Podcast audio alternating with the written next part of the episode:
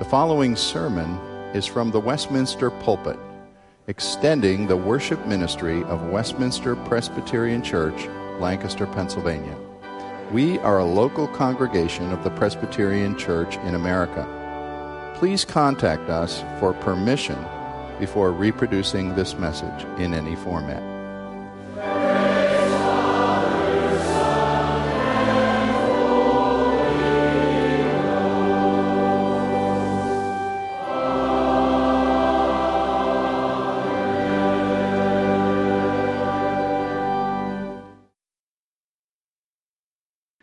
Me, if you will, to the book of 1 Samuel, chapter 9.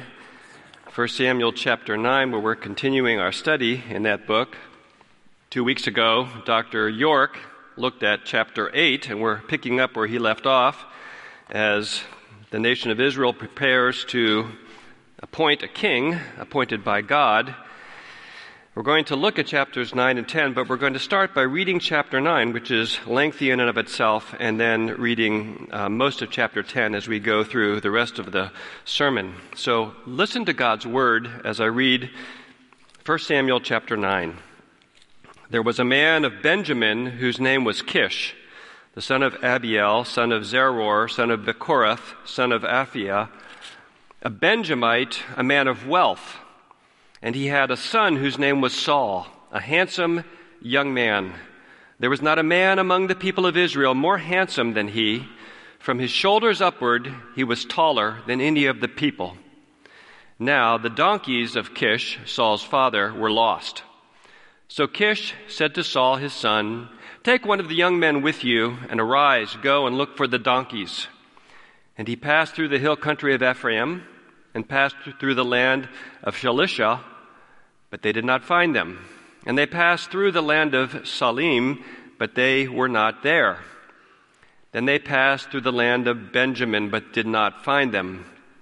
When they came to the land of Zuph, Saul said to his servant who was with him, Come, let us go back, lest my father cease to care about the donkeys and become anxious about us. But he said to him, Behold, there is a man of God in this city, and he is a man who is held in honor. All that he says comes true. So now let us go there. Perhaps he can tell us the way we should go. Then Saul said to his servant, But if we go, what can we bring the man? For the bread in our sacks is gone, and there is no present to present to the man of God. What do we have? The servant answered Saul again, Here, I have with me a quarter of a shekel of silver, and I will give it to the man of God to tell us our way. Formerly in Israel, when a man went to inquire of God, he said, Come, let us go to the seer, for today's prophet was formerly called a seer. And Saul said to his servant, Well said, come, let us go. So they went to the city where the man of God was. As they went up the hill to the city, they met young women coming out to draw water and said to them, Is the seer here? They answered, He is. Behold, he is just ahead of you. Hurry. He has come just now to the city because the people have a sacrifice today on the high place. As soon as you enter the city, you will find him before he goes up to the high place to eat. For the people will not eat till he comes, since he must bless the sacrifice. Afterward, those who are invited will eat. Now go up, for you will meet him immediately. So they went up to the city. As they were entering the city, they saw Samuel coming out toward them on his way to the high place. Now, the day before Saul came, the Lord had revealed to Samuel, Tomorrow, about this time, I will send you a man from the land of Benjamin and you shall anoint him to be prince over my people Israel. He shall save my people from the hand of the Philistines, for I have seen my people because their cry has come up to me. When Samuel saw Saul, the Lord told him, Here is the man of whom I spoke to you. He it is who shall restrain my people. Then Saul approached Samuel in the gate and said, Tell me where is the house of the seer? Samuel answered Saul, I am the seer. Go up before me to the high place, for today you shall eat with me, and in the morning I will let you go and will tell you all that is on your mind. As for your donkeys that were lost three days ago, do not set your mind on them, for they have been found. And for whom is all that is desirable in Israel? Is it not for you and for all your father's house? Saul answered, Am I not a Benjamite from the least of the tribes of Israel? And is not my clan the humblest of all the clans of the tribe of Benjamin? Why then have you spoken to me in this way? Then Samuel took Saul and his young man and brought them into the hall and gave them a place at the head of those who had been invited, who were about thirty persons. And Samuel said to the cook, Bring the portion I gave you, of which I said to you, Put it aside. So the cook took up the leg and what was on it and set them before Saul. And Samuel said, See, what was kept is set before you. Eat, because it was kept for you until the hour appointed that you might eat with the guests. So Saul ate with Samuel that day. And when they came down from the high place into the city, a bed was spread for Saul on the roof, and he lay down to sleep. Then at the break of dawn, Samuel called to Saul on the roof, Up, that I may send you on your way. So Saul arose, and both he and Samuel went out into the street. As they were going down to the outskirts of the city, Samuel said to Saul, Tell the servant to pass on before us, and when he has passed on, stop here yourself for a while, that I may make known to you the word of God. Father, we ask that you would give us insight, help by your Holy Spirit to understand your word rightly, and to be changed by it through Jesus Christ. Amen. in these chapters before us this evening, we see the Lord at work to raise up a king for his people Israel. We have already seen last time in chapter 8 that this request for a king, from a human perspective, rose up from a sinful and idolatrous desire of the people of Israel to be like the nations surrounding them. But at the same time, we find that God had purposes to establish a kingship in Israel. And as we see, as history unfolds, as salvation history unfolds, it's from the line of David that this king is going to come. Purposes of God that would eventually be fulfilled perfectly in the true king, the perfect king, Jesus Christ. Now, in these chapters before us, we see God at work to accomplish this purpose to begin the monarchy with Saul as king for the deliverance of Israel from the Philistines. And we want to look at how God works in chapters 9 and 10 under these three points. First, God at work in secret. Second, God equipping his servant. And then finally, God's call to trust and obey. So, first of all, we want to consider God at work in secret. And we see this in both chapters 9 and 10, but especially I want to emphasize it for us in chapter 9. One of the foremost elements of these chapters is that God's work and God's purposes are concealed. God is at work in secret preparing Saul to be king.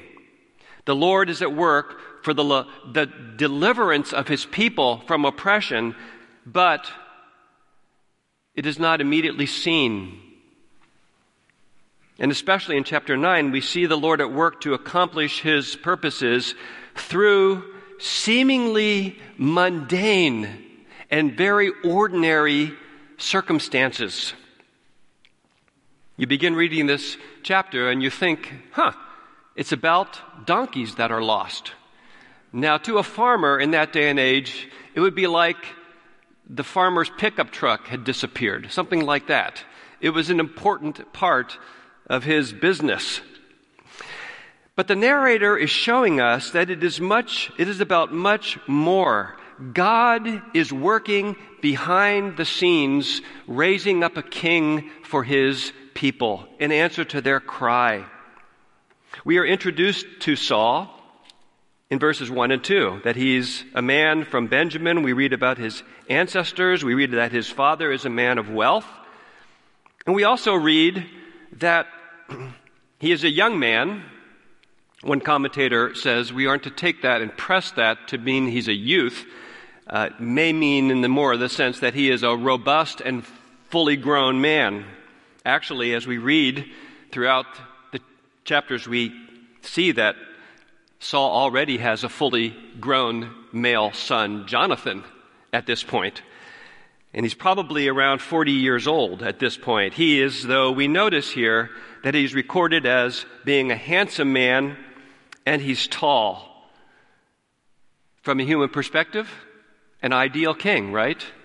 Someone that you'd want running on your presidential ticket.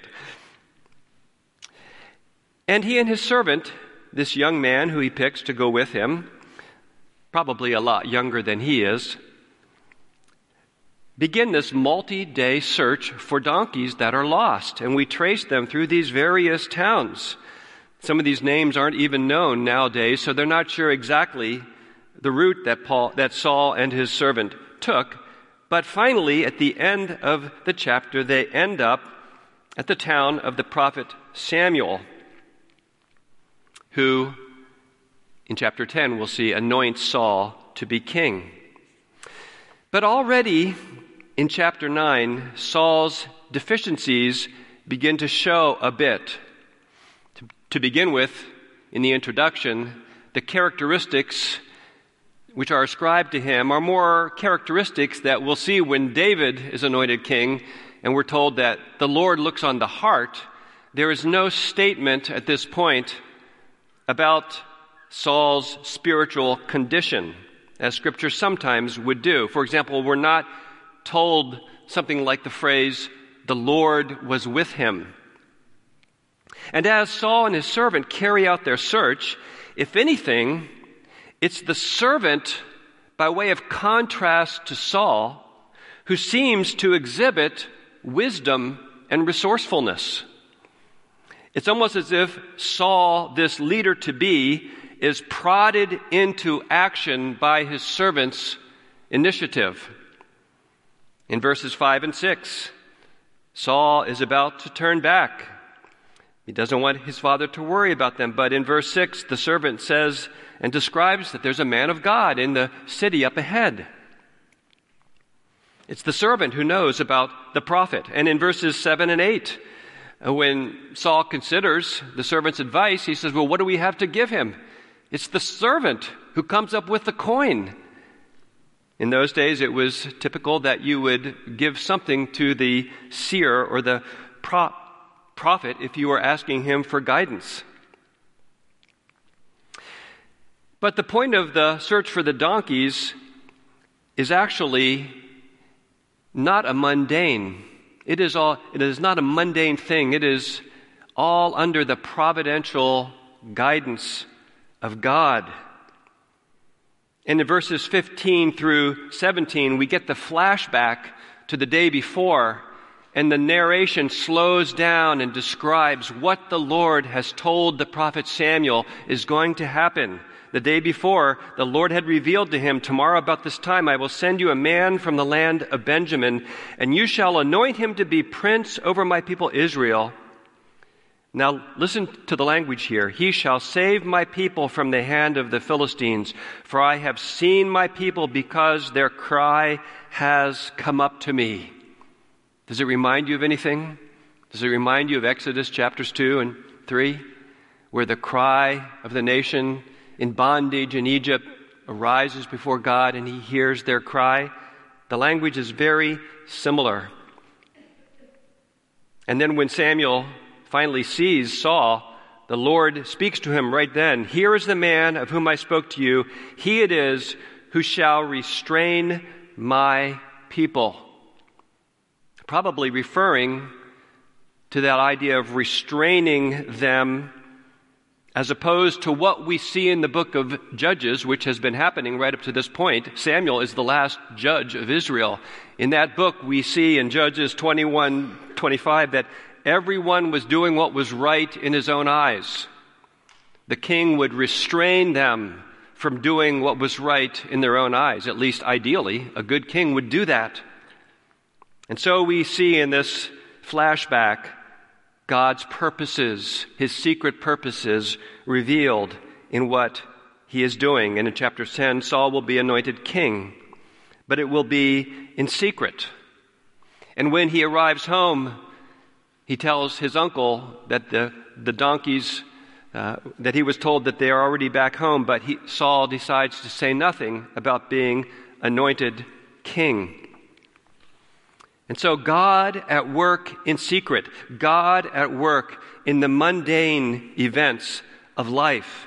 We think of Proverbs 16:9, "The heart of man plans his way, but the Lord establishes his steps."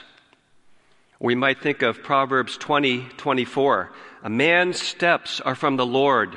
How then can a man understand his way?" It all seems so casual so ordinary, but planned by God. And the question that might arise in our minds does God's providence only operate in the affairs of major figures like kings in salvation history? Or does his providence extend to the details of each of our lives? And we think of Matthew 10, 29 to 31, where Jesus says, Are not two sparrows sold for a penny? and not one of them will fall to the ground apart from your Father. But even the hairs of your head are all numbered. And Jesus goes on to say, Do not fear, therefore, you are of more value than many sparrows. Certainly, Scripture says it is not only in the in the events surrounding the lives of kings or major figures in history or presidents that God is sovereign and providentially at work. No, He is at work in every event, every little thing in life. But like 1 Samuel chapter 9, God may not let you see the secret purposes of what He is doing in our lives. As one commentator states, you may see traces of what He has been doing much later as you look back but in the present, you may be just as much in the dark as Saul was. Isn't that often true of our lives? God at work in secret, and often in this life, we don't even partly understand what God is doing. And we see here in God's secret work that even though Israel has rejected God as their true king, that has not prevented God's ongoing mercy to them and his providence at work for their good. God sees Israel idolatry in their cry for a king. Chapter 8, it's repeated here a number of times in chapter 9 and 10 as well. But God also hears and answers their cry for relief in their distress. These foolish and stubborn people do not stop being objects of God's compassion and providential mercy on their behalf. God at work in secret. But secondly, we see God equipping his servant. And I want to go on and read the first half of chapter 10. Follow along with me if you would. We have Samuel the prophet, with Saul. And at the end of chapter 9, he's, he's dropped back a little bit. In the custom of the day, Samuel was leaving the city a little bit of distance with him to see him on his way. And we see them hesitating and dropping back a bit. So the servant's going on. So there's this secret meeting between them that no one sees. And we pick up the, the account in chapter 10. Then Samuel took a flask of oil and poured it on his, Saul's, head and kissed him and said, Has not the Lord anointed you to be prince over his people Israel?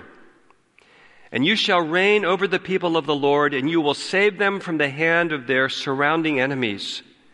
And this shall be the sign to you that the Lord has anointed you to be prince over his heritage. When you depart from me today, you will meet two men by Rachel's tomb in the territory of Benjamin at Zelzah And they will say to you, The donkeys that you went to seek are found. And now your father has ceased to care about the donkeys and is anxious about you, saying, What shall I do about my son? Then you shall go on from there further and come to the oak of Tabor. Three men going up to God at Bethel will meet you there, one carrying three young goats, another carrying three loaves of bread, and another carrying a skin of wine. And they will greet you and give you two loaves of bread, which you shall accept from their hand. After that, you shall come to Gibeath Elohim, where there is a garrison of the Philistines. And there, as soon as you come to the city, you will meet a group of prophets coming down from the high place with harp, tambourine, flute, and lyre before them, prophesying. Then the Spirit of the Lord will rush upon you and you will prophesy with them and be turned into another man. Now, when these signs meet you, do what your hand finds to do, for God is with you. Then go down before me to Gilgal, and behold, I am coming down to you to offer burnt offerings and to sacrifice peace offerings. Seven days you shall wait until I come to you and show you what you shall do. When he turned his back to leave Samuel, God gave him another heart, and all these signs came to pass that day. When they came to Gibeah, behold, a group of prophets met him, and the Spirit of God rushed upon him, and he prophesied among them. And when all who knew him previously saw how he prophesied with the prophets, the people said to one another, What has come over the son of Kish? Is Saul also among the prophets? And a man of the place answered, And who is their father? Therefore it became a proverb, Is Saul also among the prophets? When he had finished prophesying, he came to the high place.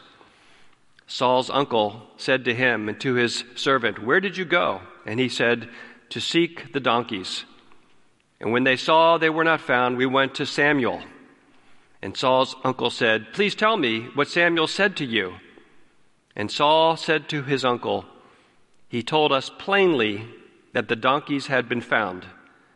But about the matter of the kingdom which, of which Samuel had sp- spoken, he did not tell him anything. God equipping his servant. God equips and assures his people of his guidance, his power, his presence. Here we see that God graciously gives Saul various signs, really re- remarkable signs that are perfectly fulfilled that day, that serve to assure Saul that God has appointed him. Saul is anointed with the fragrant oil. I can't help but wonder what the servant would have thought because there would have been oil dripping from Saul's head and probably had a fragrance to it as well.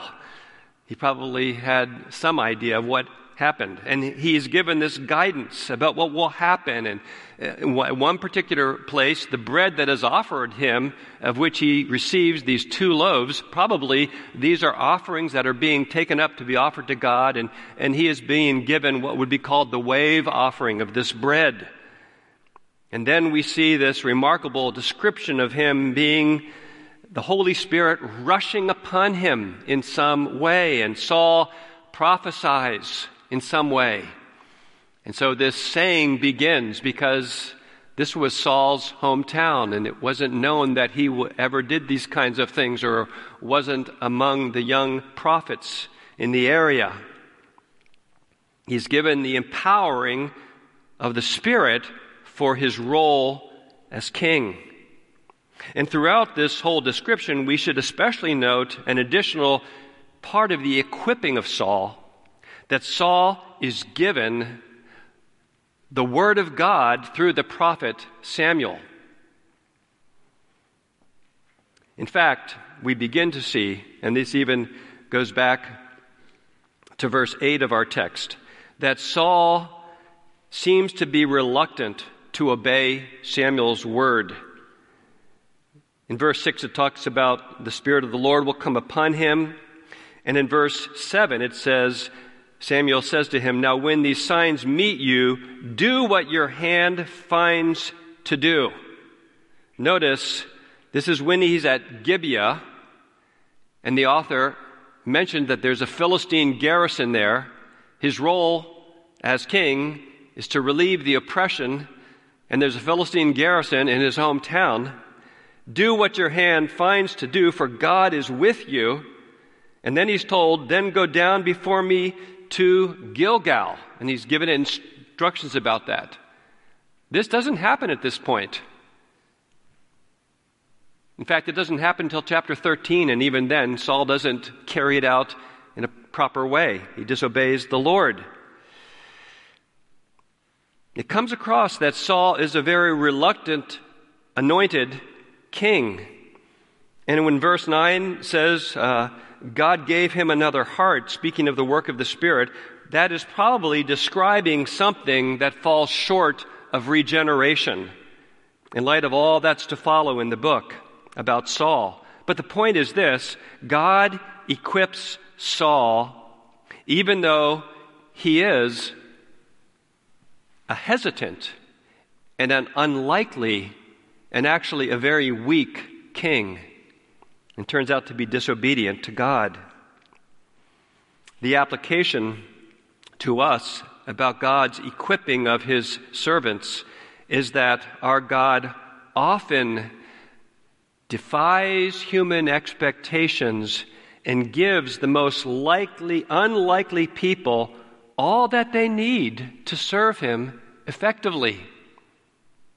It's repeated here that Saul is from the least likely of the tribes. It's in chapter 9, it's in chapter 10.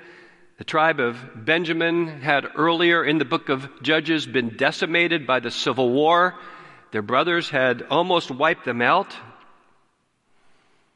Saul was an unlikely king, but God often defies our expectations in whom he raises up to serve him. And isn't that true for each one of us? Isn't that true for you and for me, for all of God's people? We certainly see it in the biblical characters that have been so greatly used by God. We think of Abraham going to a far land at God's call, and for decades wondering when God would fulfill the promise of a son. And so, at one point, taking matters into his own hands, trying to produce an heir in his own way. We see it with Joseph later sold into slavery by his brothers and, and then in Egypt falsely accused by Potiphar's wife and enduring prison for a time. How hard that must have been and, and even uh, being forgotten by the chief cupbearer when he had interpreted his dream for him. Or think of Moses fleeing Egypt at age 40 and spending the next 40 years as a shepherd out in the desert somewhere and yet God raised him up to use him in setting his people free from Egypt. Or think of someone like Esther. In the book of Esther, taken into the harem of really a cruel and ungodly king, but choosing to stand with the people of God in the circumstances in which God had placed her. Or John the Baptist, as we looked at a few weeks ago in the morning, who who was a mighty prophet and yet imprisoned and wondering what the Messiah was going to do and dying there, being put to death by Herod. Or we could talk about Peter or Saul become Paul in the New Testament, one who had persecuted the church of God, God's unlikely servants who are equipped by God, by the Word of God and by the Spirit of God.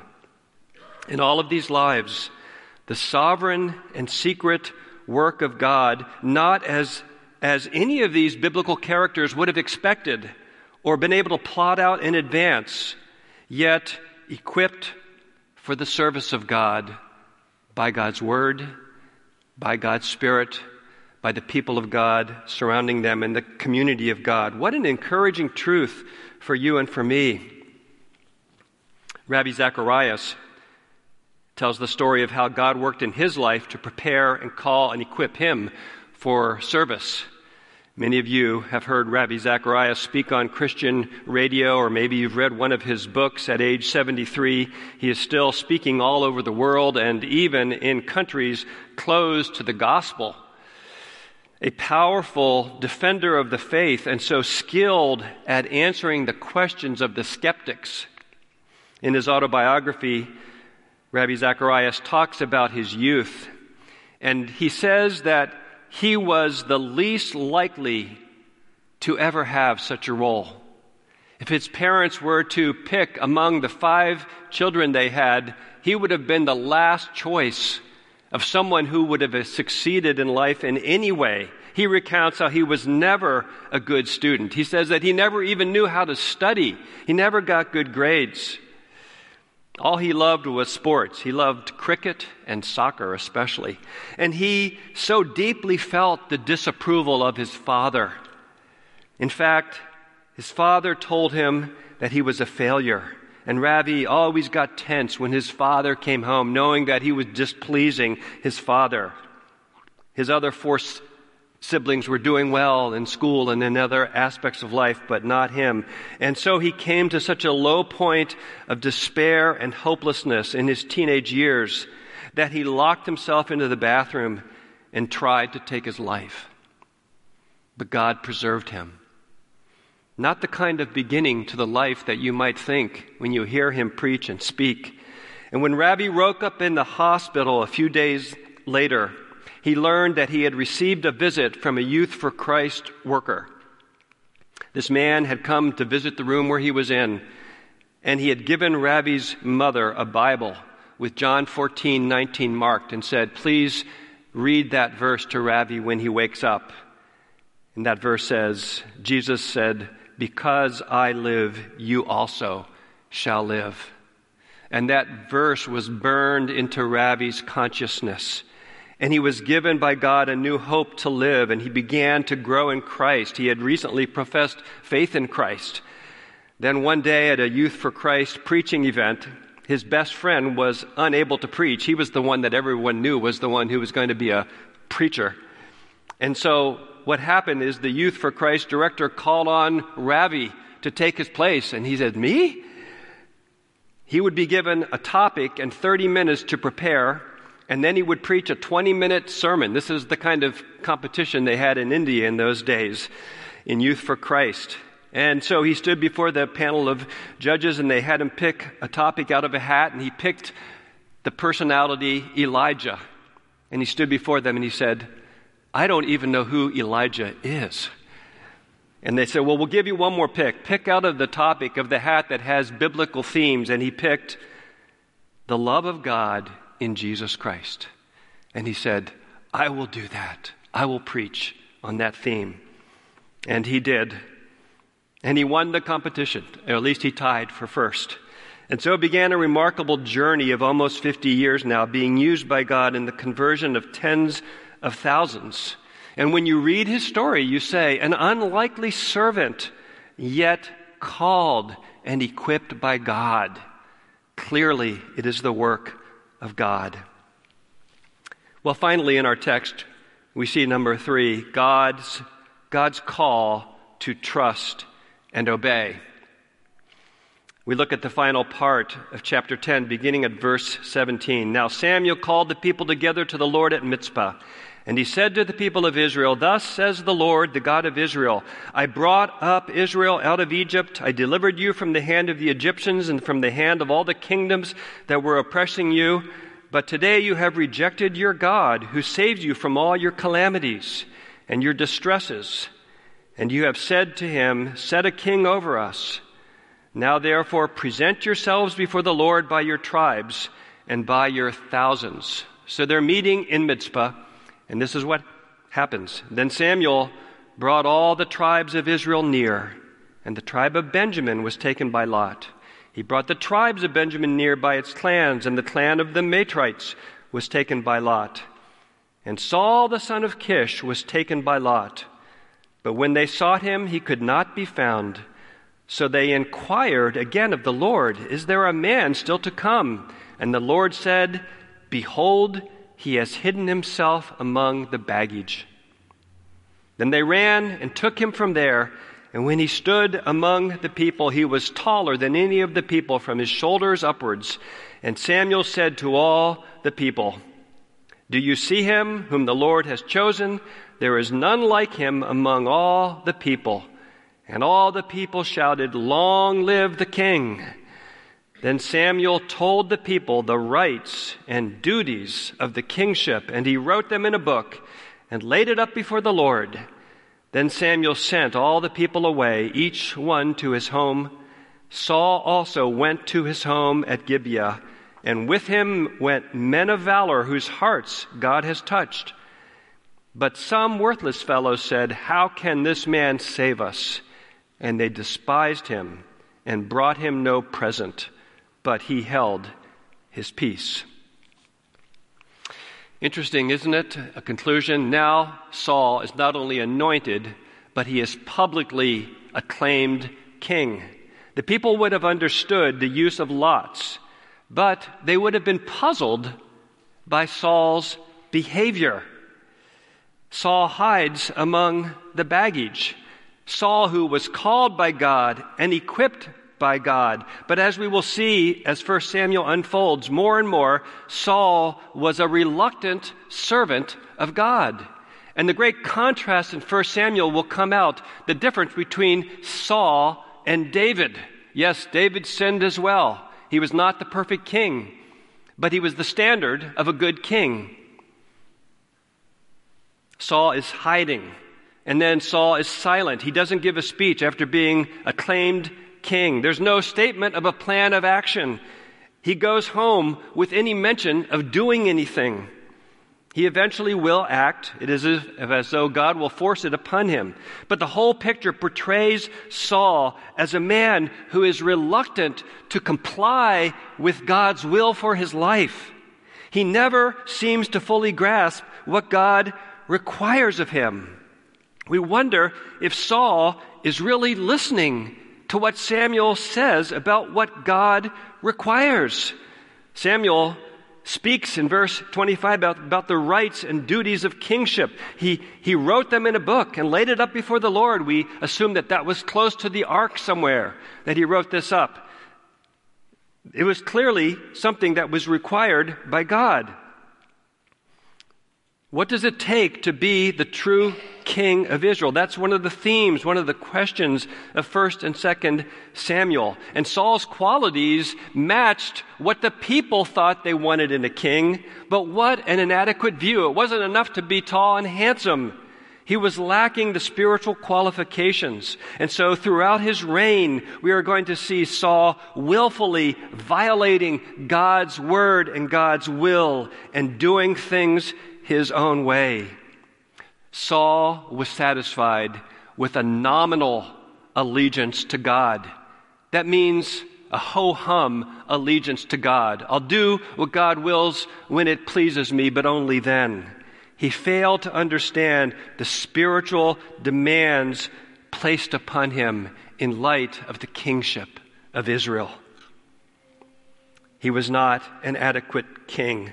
David fell short as well. All the kings of Israel and Judah fell short in some way. Yes, there were good kings and there were bad kings, but only Jesus fully met all the demands of the office of king of God's people.